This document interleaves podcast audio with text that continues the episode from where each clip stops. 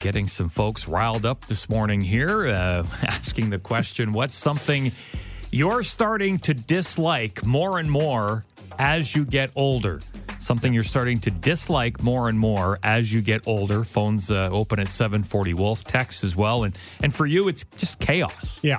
You're not a fan of chaos. No, I don't like chaos. No, no. Not anymore. No. Mm-hmm. Not, not, not that I ever enjoyed chaos, but I had more tolerance for it before. Yeah. The older I get, I just have less and less patience. I just wanted to say politicians.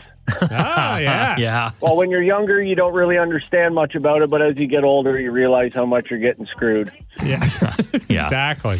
And, uh, you know, when I said chaos, and it's true, like that kind of chaos, like even during like the political debates, like, and they're all just talking over. I can't understand anything that they're, any of them are saying because they're talking over each other. Mm-hmm. Oh, I find that more and more annoying. But like too. I've always said, there should be uh, some uh, political experience required to uh, be a politician.